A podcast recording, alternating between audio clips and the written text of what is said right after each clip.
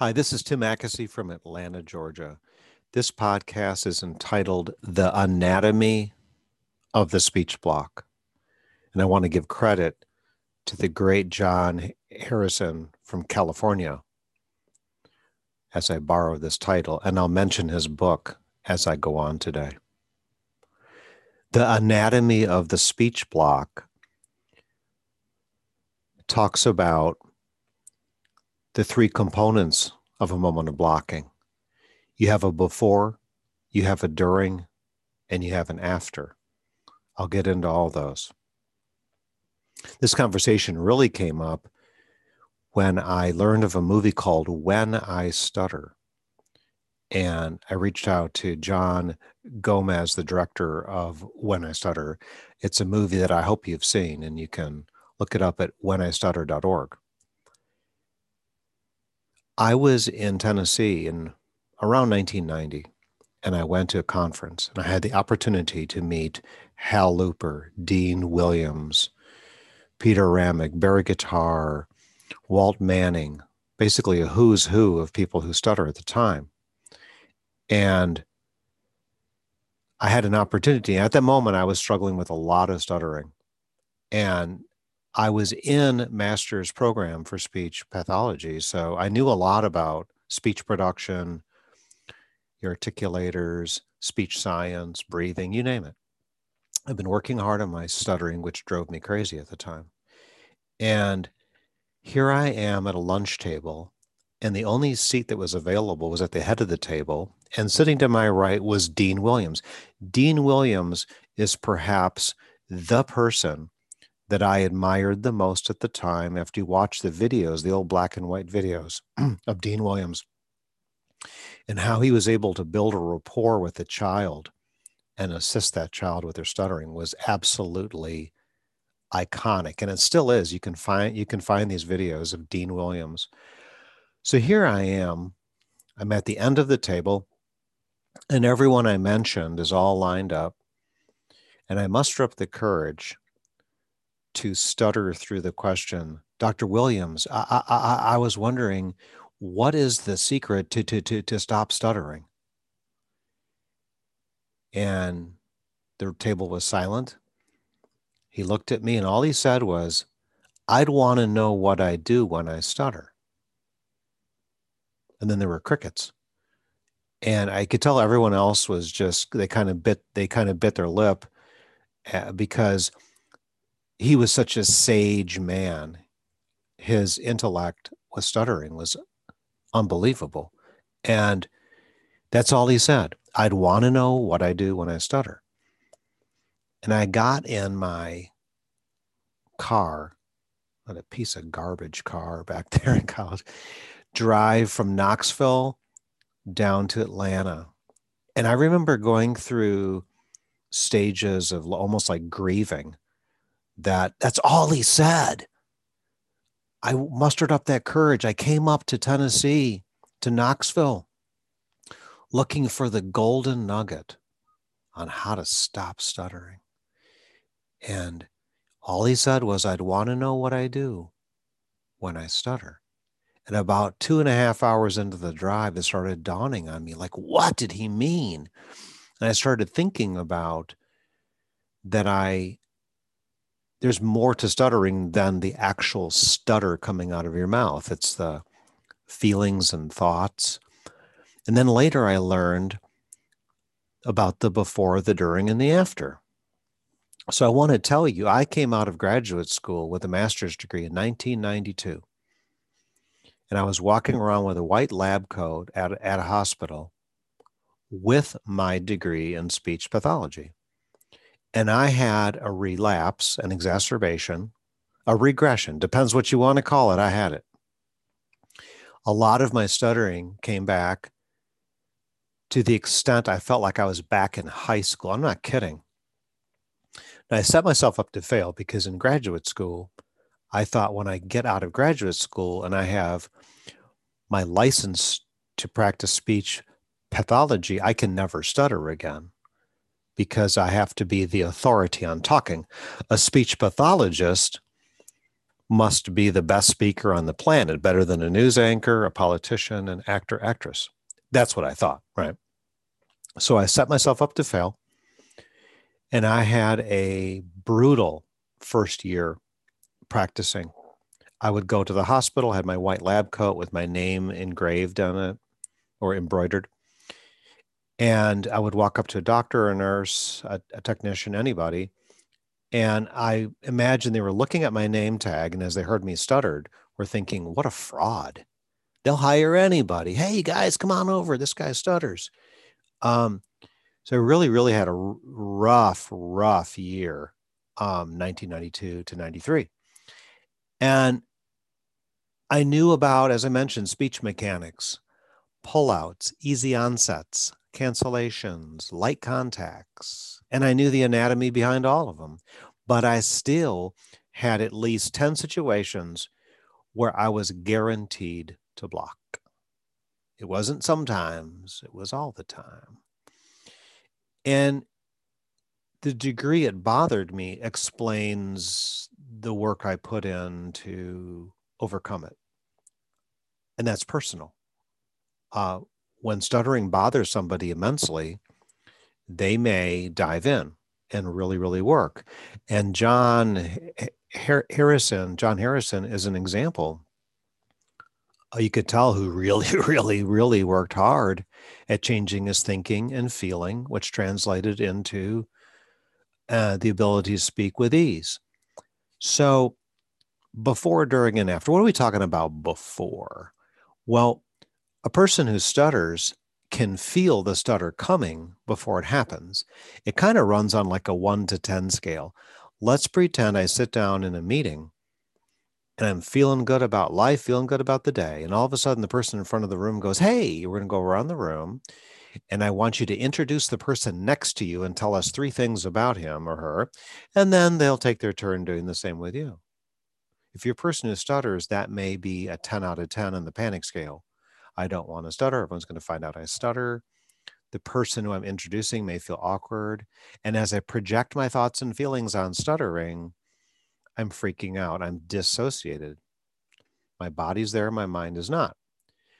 Now, if you dig into that moment further, I have gone back.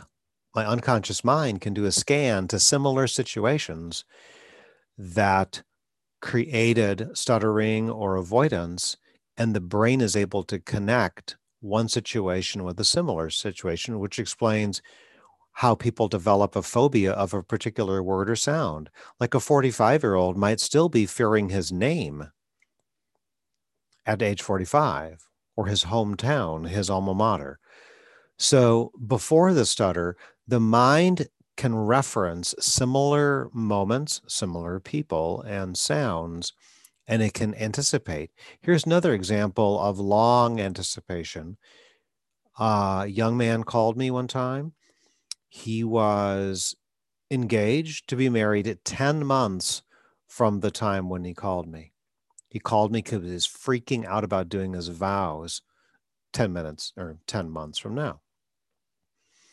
He was worried that everyone would find out he stuttered that the bride's extended family would go, Whoa, I didn't know she engaged somebody who stuttered, got engaged to someone who stutters.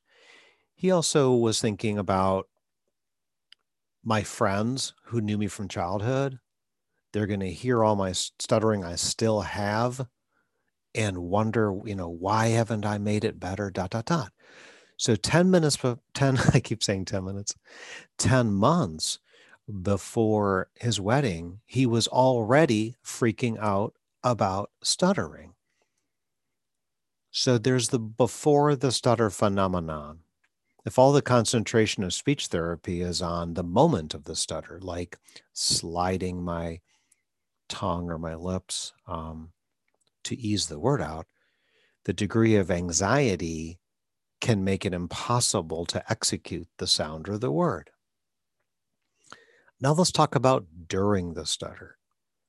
During the act of stuttering, there's a panic sensation in the soma often. The soma is the area between your chest and your stomach. And again, this runs on a one to 10 scale. Introducing myself in front of a crowd, may create more anxiety than having a conversation with a friend and all of a sudden a word that begins with D crops up. And I've always had trouble with D. Maybe that's a three out of 10, and I still have the stutter on the D word. But during the stutter, there can be panic in the soma, anticipatory anxiety, state anxiety. People who stutter have social anxiety. And each person who stutters has their personal list of words and sounds that make it difficult. Um, foreign languages, if you speak two languages, you might discover that one is easier than the other. Oral reading might be easier than the other, but you can have a panic in your body and then the stutter comes up like a volcano rising up to your articulators, your tongue, your lips, or your voice. Then it's a question of how severe is the stutter? Is it a re- repetition or a block? Which one is it? A mistake you can make is to take a breath before your stutter, because if you fill up then you hit the stutter, you're going to really have a significant stutter. Now, during the stutter, do you maintain eye contact or you look away? Which do you do? If you avert eye contact, you're projecting on your listener. You're wondering what their reaction is to your stutter. When you avert eye contact, you dissociate. Your body is there, your mind is left because you're wondering what the person's thinking or doing or making a facial reaction. So eye contact aversion is a during the stutter phenomenon. Also, during the stutter, some of the unconscious thoughts can populate. We have an expression in neurosemantics. They're called frames, your frame of reference.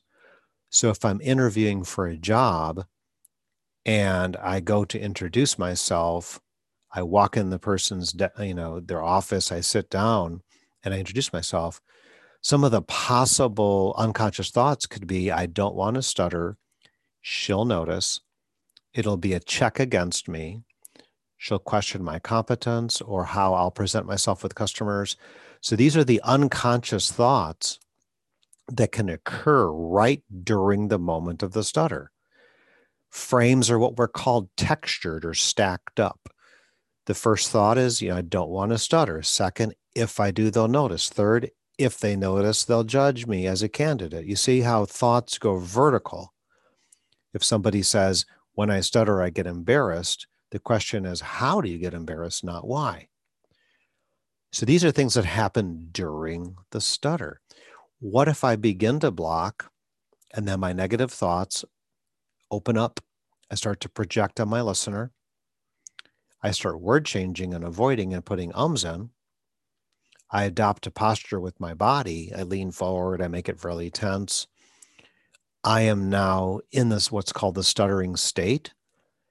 And I can perpetuate it for the next 30 minutes, maybe the next half a day. The cognitive stuff is going on with the physical stuff. If any of you have played any sports, it's like you start playing a golf round and you hit a couple bad shots and you begin to you personalize it and then you start thinking that your round is doomed. So during the stutter you have the physical stutter you have repeating prolonging blocking. Blocking is more significant because the air is cut off in the larynx. Blocks can be silent even all these things happen during the stutter we talk about after the stutter it's easy for me to attach negative thoughts and feelings to the moment of stuttering.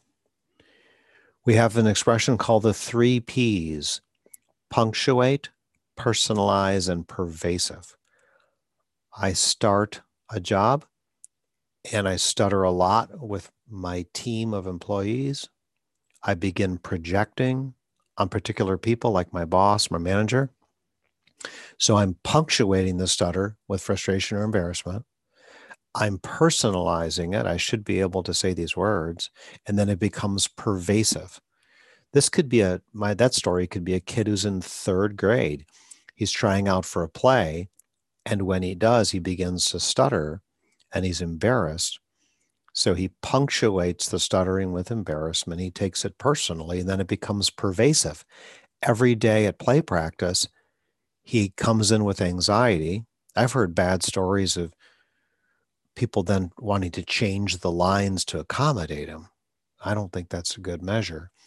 So I think it's better to deal with the stutter, help the child, and keep the words. We can't change words and lines for the rest of our life, can we? Back to John. He's got a book called Redefining Stuttering, and you can get it at mnsu.com or Amazon. Redefining Stuttering. It's 630 some pages. And at the MNSU website, you can get it for free, which is incredibly nice of John. Before during, and after. That's the anatomy of the moment of stuttering. Let's take a moment. We'll go to a registration desk. A kid is walking up for soccer clinic, dance clinic, gymnastics clinic, or whatever. Like you walk up, there's people behind the table. You're supposed to walk up, give them your name, and get your badge or check in, sign in. If you stutter, that's hard because you're walking up, you have to give your name, and everyone's listening. See, there's a before, a during, and an after in that moment, isn't there? Ordering food. The I'm seated with some people I don't know, and the server comes up, and I somehow get out the word honey mustard, but the server turns around, forgot what what dressing I wanted, comes back. I'm sorry, what kind of dressing did you want? And I'm now I'm in the spotlight. Everyone's listening. I'm worried I'm going to stutter, and I have a huge block on honey mustard. So we look at before the stutter, I can have difficulty talking in front of strangers. I can have difficulty with honey mustard. And so that plays into before. And then during, I push the H really hard, uh, honey mustard. Afterwards, I can be wondering what everyone thought. So that's a, again an example of before, during, and after. So I hope this helps people understand better the anatomy of the moment of a speech block. So that as you're as you help yourself or help someone else in stuttering, that you understand this phenomenon and that CBT, which is called cognitive behavioral therapy, should complement speech pathology in helping people who stutter. Some of these things I brought up today are on previous podcasts. There's one specific to eye contact aversion. There's one specific to how people develop specific fears. There's one about memory. There's one about stop asking why and ask how. How did I stutter? And this phenomenon of before, during, and after, the anatomy of the speech block, really resonates with the question of how did it happen? When I went to Starbucks and I was about to order, and the barista took over from the side, startled me, and asked my name, and I had a big block. How did that happen? So, you want to become an investigator, CSI, communication scene investigation. Find out what are you thinking and feeling before a stutter? What do you think and feel after? And what's going on in your mind and body during the stutter? That is what I learned in Knoxville, Tennessee in approximately 1990 is I'd want to know what I do when I stutter. Thank you so much.